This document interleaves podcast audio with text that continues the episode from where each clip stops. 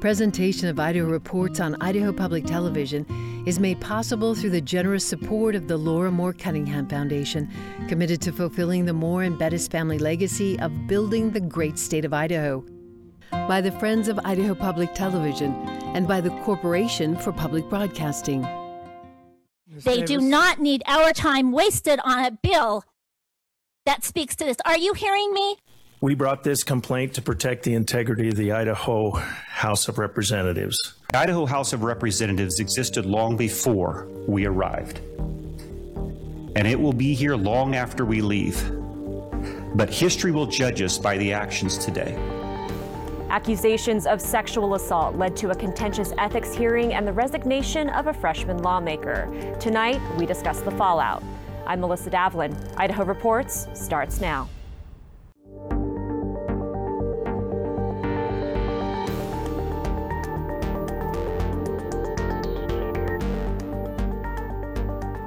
Hello and welcome to Idaho Reports. This week, Kevin Richert of Idaho Education News, Betsy Russell of the Idaho Press, and Ruth Brown of Idaho Reports join us to discuss this week's ethics hearing and resignation of Representative Aaron Von Ehlinger. But first, the Senate Education Committee kicked off the week by considering a House bill that would ban social justice curriculum or any programs that would require students to subscribe to the belief that one race, sex, or ethnicity is superior or inferior to another. The bill was the result of concern over critical race theory discussions in public schools and higher education institutions. Critics of the bill said there is no proof that this is a widespread issue in Idaho, and no complaints have been reported to the State Board of Education. We cannot compel students these days to do anything. We can't compel them to put their phones away. We cannot compel them to quit talking while the teacher is talking. We cannot compel them to study for tests. We cannot compel them to show up for school. We cannot compel them to do anything. What makes you think that we can compel them to believe something? It's hard for my students, my kids, and I am flummoxed that I would have to stand before you now and ask you not to sanction schools based on misinformation, false narratives, and a tragic misunderstanding of how schools and educators actually teach in general. But mostly I thought about this moment of how I would teach my kids. As a perennial teacher, I think about the lesson in life claim, evidence, reasoning. The new section of this bill, titled Dignity and Non-Discrimination, which no one would agree, disagree with those tenets, is your claim. It cites the potential use of critical race theory and the dangers of sectarianism in school. Now, the reasoning, reasoning connects your evidence to your claim. And I feel like what we're missing here, Chairman and committee, is the evidence. From the supporters of this bill, we've heard some anecdotal reports and statements of hearsay. School boards, though, have not come to you with help over this problem. Um, our State Board of Education has not reported that they've received not even one complaint. The committee ultimately advanced the legislation and the Senate passed it later that day. On Wednesday evening, Governor Brad Little signed the bill, prompting the House to pass three education budgets on Thursday. We'll have more with Kevin Richert later in the show. But that news was eclipsed this week by a tumultuous House ethics hearing on whether Representative Aaron Von Ehlinger acted in a way unbecoming of the House of Representatives after accusations he raped a 19 year old House intern and asked other women who work at the State House out on dates. The hearing was not a criminal trial, though the Boise Police Department is investigating the allegations. Von Ehlinger said he and the intern did have a sexual encounter, but man- maintained that it was consensual and that he broke no rules in pursuing dates with other women who worked at the Capitol. We've chosen not to air the most graphic and disturbing comments from the hearing, but we want to warn viewers that some remarks may still be upsetting for some. We brought this complaint to protect the integrity of the Idaho House of Representatives, not only of those who serve here today, but also of every person who has ever been elected or will be elected to the Idaho House of Representatives.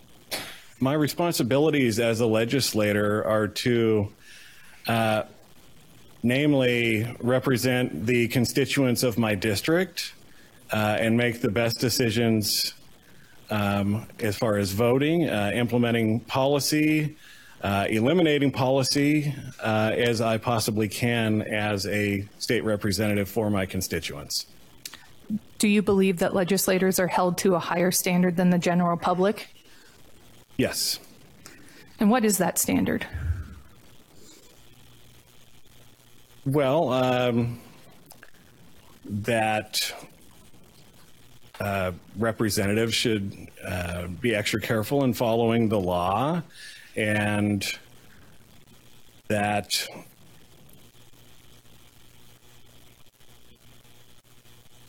uh, that's pretty much all. I I, uh, I, I think representatives just have a duty to do the best job they can for their constituents, and they're held to the standard that uh, that their constituents put upon them. Um, I think it's important for legislators to not be outbreaking the law. And uh, to me, that's the most important um, aspect of being a representative and being uh, extra polite and courteous uh, to members of the public, um, just things along those lines. To your knowledge, have you violated any written or properly codified or enacted rules, policies, procedures, or laws relating to the allegations which have brought us here today? Uh, no, I absolutely have not. Did you tell Representative Von Ehlinger that the sexual contact was unwanted? Yes. Did you tell him you did not want to do the things he was going to do? Yes. Did you tell him to stop? He said no. I know was enough. Did you say other things that indicated no? Multiple. Multiple different reiterations. I even tried to just convince him to not. The lobbyist texted me early that morning and uh, wanted to meet as soon as I could when I came in. So we met in my office. Um, she relayed to me two different incidents. The first incident was during the special session, and apparently there was, it, it was after the session was over in the evening, and there was a get together, and she was there with several others and Representative Von Ehlinger. And she uh, went to the bathroom, apparently, and he followed her to the bathroom and uh, waited for her to come back out and then um, suggested that perhaps they could spend some more time together. Did she tell you how that made her feel? She was very uncomfortable. After testimony, the Ethics Committee adjourned for the day, reconvening Thursday morning to deliberate. The committee unanimously voted to recommend censuring Representative von Ehlinger without pay effective immediately, and also said they would support expulsion. The representative, an elected state representative, engaged in a sexual relationship with a student intern. The criminal court system can determine if rape occurred but I hold no doubt that this relationship was inappropriate. I'm not persuaded by the ad nauseum repetition of whether a specific policy exists. Common sense and basic morality dictates that an elected representative should not entertain a relationship with a student intern, regardless of who initiated the relationship. Through hours of interviews and investigation into the original complaints, the committee has established that the representative has a pattern of dating, attempted dating, and sexual relationships with subordinates in the Capitol, and concerns seriousness, serious enough from a lobbyist that she spoke with a member of House leadership about it. Yet the testimony before the committee was, quote, I don't, I'll admit I don't date a lot. And when I do, I try to make sure it's someone I have a connection with. I'm not a person that goes out on a date every week or anything like that. Yet we have two witnesses before this committee that testified under oath that in early March, after a handful of inconsequential or non substantive conversations, he initiated two dates with women he had only recently met, which led to sexual activity. The other question I asked is Was this an isolated incident? Or was there a predatory pattern? There was indeed a predatory pattern that was established. In the special session of August 20th, Representative was warned to be careful. So, I mean, this is Representative Von Ehlinger speaking. So, I mean, if that's the way you want it, I'll never bother you again. Yeah, I hope you'll reconsider and at some time and consider giving me another chance. This is after he had testified very clearly, Mr. Chairman, that he told the committee he had no intent of dating this person. This was going to be an isolated event. He had found some things out, but yet we have contrary evidence to the contrary. That was a direct, you call it misstatement. In my in my worldview, that's a lie. Later that day, Von Ehlinger resigned, maintaining that he did nothing wrong and broke no house rules. If you need advice or resources concerning sexual assault, you can contact the National Sexual Assault Hotline, available 24 7 at 1 800 656 4673. Joining us today for the pundits, we have Kevin Richert of Idaho Education News, Betsy Russell of the Idaho Press, and Ruth Brown, producer of Idaho Reports. Ruth, I want to start with you. You were in the Lincoln Auditorium for both days of the hearings. Can you talk to me about the mood in the room? Yeah, it was uh, tense the whole day. I would say there were lawmakers present who were taking it very seriously and were very concerned. There were other lawmakers who, I think largely because they support Von Ehlinger and don't believe the accusations that are being made, they were, they were laughing in the room um, and uh, there were audible sighs as uh, you know the defense spoke or committee chairs uh, spoke. But I do think the room was relatively tense, especially when uh, the victim testified. And and Betsy, the committee itself, made up of five members, two Democrats, three Republicans, they took this very seriously, as we heard in their remarks earlier in the show. They sure did, and they were unanimous. I think it's really notable that legislators from all different parts of the political spectrum, um, House members from all different parts, and uh, were so united and unanimous on this point, and that the House Republican leadership unanimously brought the complaint to the committee. I think that the outcome of this process showed that the vast majority of the Idaho House really condemns his conduct and thought something horrible happened here that was way outside the pale. And that has really um, cast those few legislators who were still supporting um, this representative, now former representative, simply because he's their political ally, way out on a limb.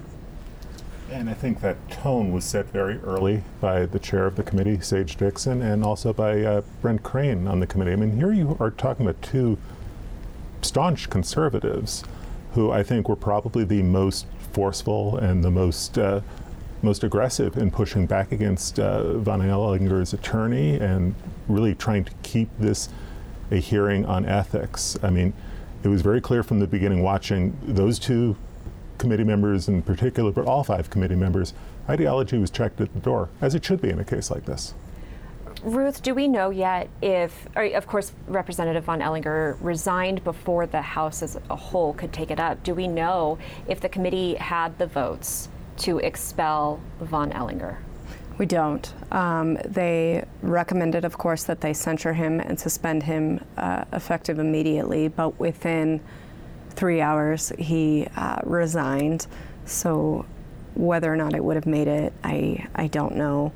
I do think uh, the chairman and Representative Crane did an excellent job of keeping keeping the subject matter to ethics and that this was not a criminal trial, and so um, I think they were trying to uh, protect the victim in a sense, but uh, whether or not that was effective, I don't know. Now, it would have taken a two thirds vote of the House to expel mm. Representative von Ehlinger, but it would only have taken a majority vote to censure him. And the censure motion that passed the committee unanimously included conditions, including basically ejecting him from the legislature for the remainder of his term without pay and with a substitute to be appointed to represent his legislative district and um, with him vacating his capital office immediately. So I think even if there were not two thirds support for expulsion, he would have been effectively expelled if only a majority supported that. And, and based on the facts that came out, the really troubling information that came out during this hearing, I would be very surprised if they weren't able to muster that. I mean, I think what, what came through very quickly in the hearing was that this is a pattern of behavior. And I think that really resonated with the members of the committee. And if it had come to a House vote, I think that would have been persuasive probably to members of the House as well.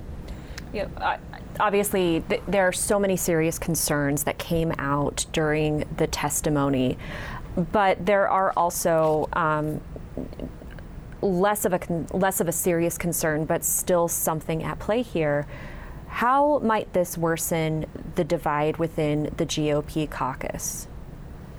I think that's a really interesting and open question. I mean, this is a this is a we're in the 110th day of the legislative session today. We go into 113 on on Monday. Tensions are already high. Tempers are already short. Uh, how this factors into that mix, it's really hard to say, but it can't make things much easier. I think that the House Republican caucus has been very divided for some time, and those divisions have only grown this year. And we have seen kind of the, the dissident group that, that votes against all budgets for the most part, things like that, grow and have more influence to the point that it can sometimes sway votes on the floor. And I think that we've seen those numbers kind of grow and drop and grow and drop. Um, I can't help but think that this incident, if basically the, the litmus test to get into the dissident group is that you have to support Representative von Ehlinger's behavior, will cause those numbers to drop. I think it's worth note that uh, the defense, when they called witnesses, almost all of the individuals they called forward to testify were uh, members that are a part of that dissident group that uh, that Betsy's referring to. Betsy, do you think that one of the results of this very painful, very public ethics hearing might be a shift in the culture at the Idaho State House? Well, I think that's the stated intention of the leadership. Um, the culture of the Idaho State House was never supposed to include um, elected officials hitting on every woman in the building, young people, employees, staff, and so on. That has never been what was supposed to be a part of the accepted culture there. And Representative von Ehlinger's defense was, well, there's no specific rule that says I can't date anybody I want in this building, so therefore I can do it. And I thought Representative Wendy Horman had a particularly pertinent comment about that in in the second day of the ethics hearing when she said there's no House rule against poisoning another person, but this has poisoned all of our reputations. I, I think, I guess I'm thinking about some of the um, some of the incidents that were noted about von Ehlinger's pursuit of other women who were not the 19 year old intern. You know, there are so many legislative luncheons and after hours socials at which people drink alcohol, that, that wining and dining is a normal part of this legislative culture. And there's something to be said about having access to those lawmakers that put some people at a disadvantage if they're not comfortable drinking, if they're not comfortable wining and dining with lobbyists, if they can't be out after hours because they have young families. Do, do you see that dynamic changing anytime soon, Kevin? I, you know, I don't really know. I mean, I and, and, I don't really know how that culture has already been changed just by the virtue of the pandemic, just by the realities of uh, of a pandemic that, that has changed the way we all behave and interact. I, I, I want to talk about um, the education budgets, um, which is one of the going home issues that we have been keeping an eye on. Um, three of those budgets passed Thursday after von Ehlinger's resignation. That news was kind of eclipsed by how serious the ethics hearing was, but but it is a big moment, finally passing the House floor this session. Um, Kevin, what's left to do? What you saw on Thursday was the undercard. These were three, they're large budgets. They're part of the K 12 budget. That's taken collectively the biggest budget of them all. But these were fairly non controversial budgets. The showdown is still going to be the higher education budget, and it's still impossible to handicap what happens with the higher education budget. When, when sponsors present a higher ed budget in the next few days, and presumably they're going to present a budget and want it to pass, unlike the first budget when the sponsor said, kill this budget, let us start over again.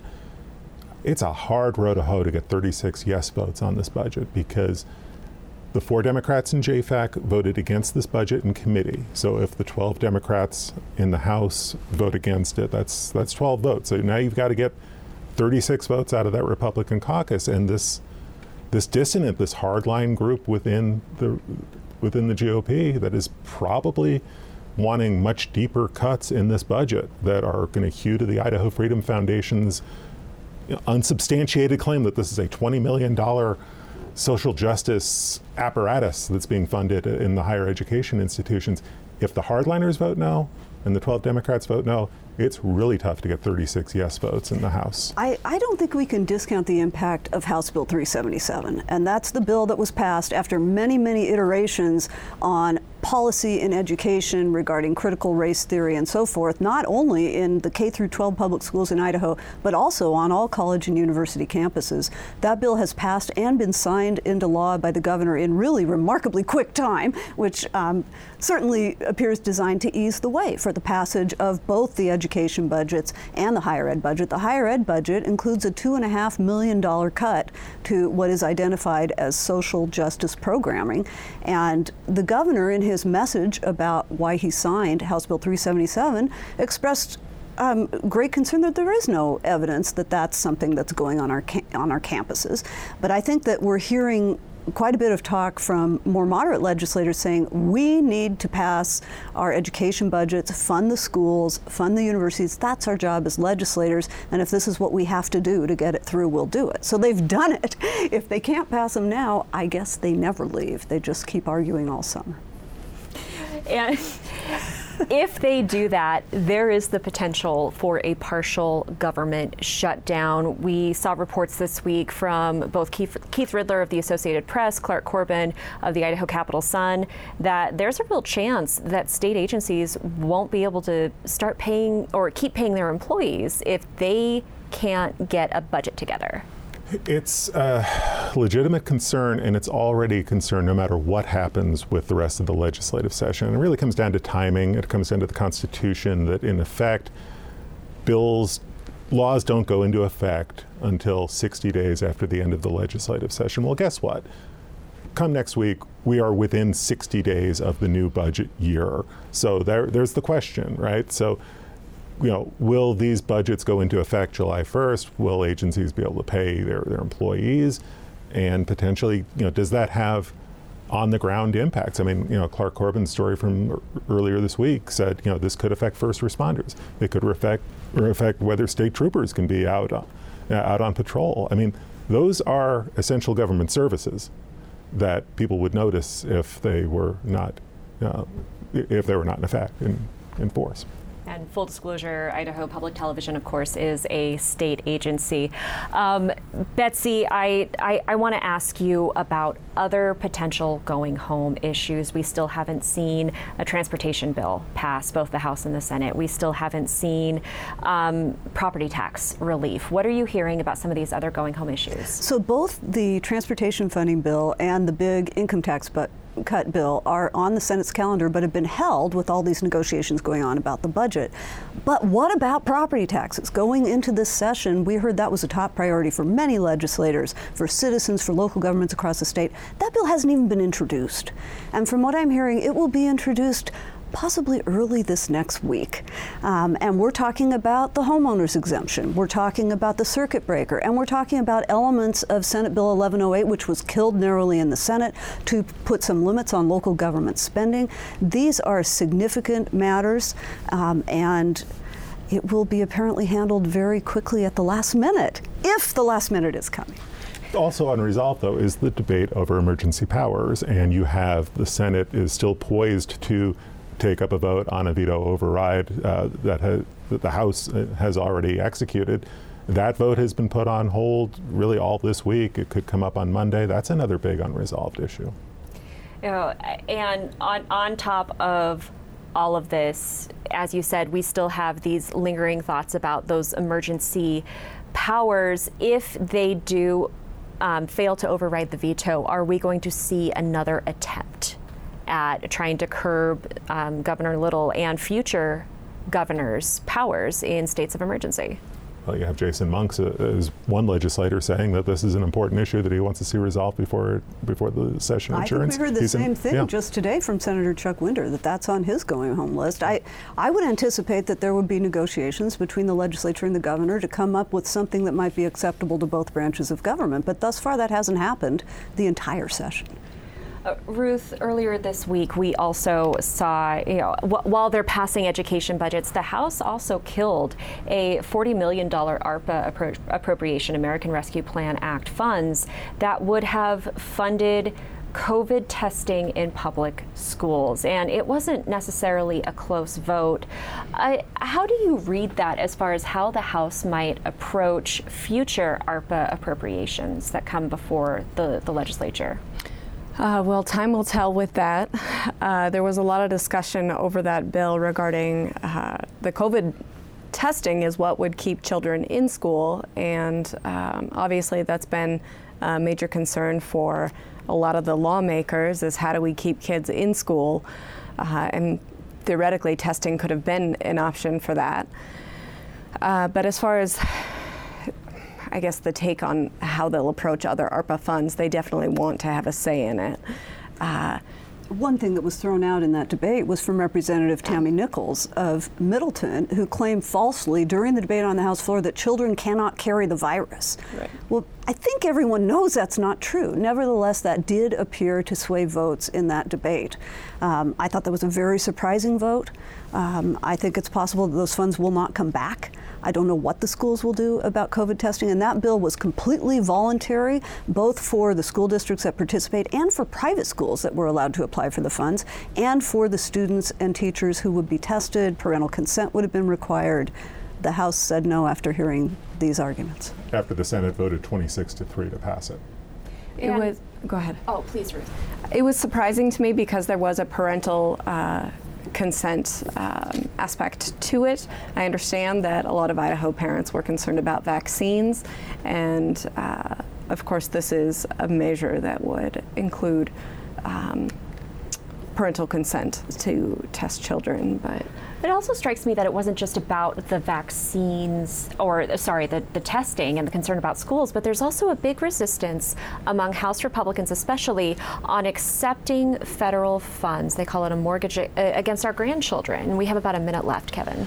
That came up over and over in debate this week. And, and Ron Nate, the Republican from Rexburg, was saying this repeatedly on the House floor. ARPA is just piled on federal debt. It's going to be paid off by our grandkids, and pointing out that uh, the four members of the congressional delegation all voted against ARPA, as did, you know, Nevertheless, it was Governor Little who first used that phrase, I think, in reference to ARPA, and he said that this will be debt for our grandchildren, but if we don't accept it, the debt will still be incurred and that money will be sent to other states. So if our grandchildren have to pay off the debt, they should at least get some of the benefit. That was his argument to like accept the, the, funds. like the $40 million for COVID testing. That money doesn't go away, it just goes elsewhere. All right, Kevin Richert of Idaho Education News, Betsy Russell of the Idaho Press, and Ruth Brown of Idaho Reports. It's so good to have you all here in person. Thank you so much for watching, and we'll see you next week.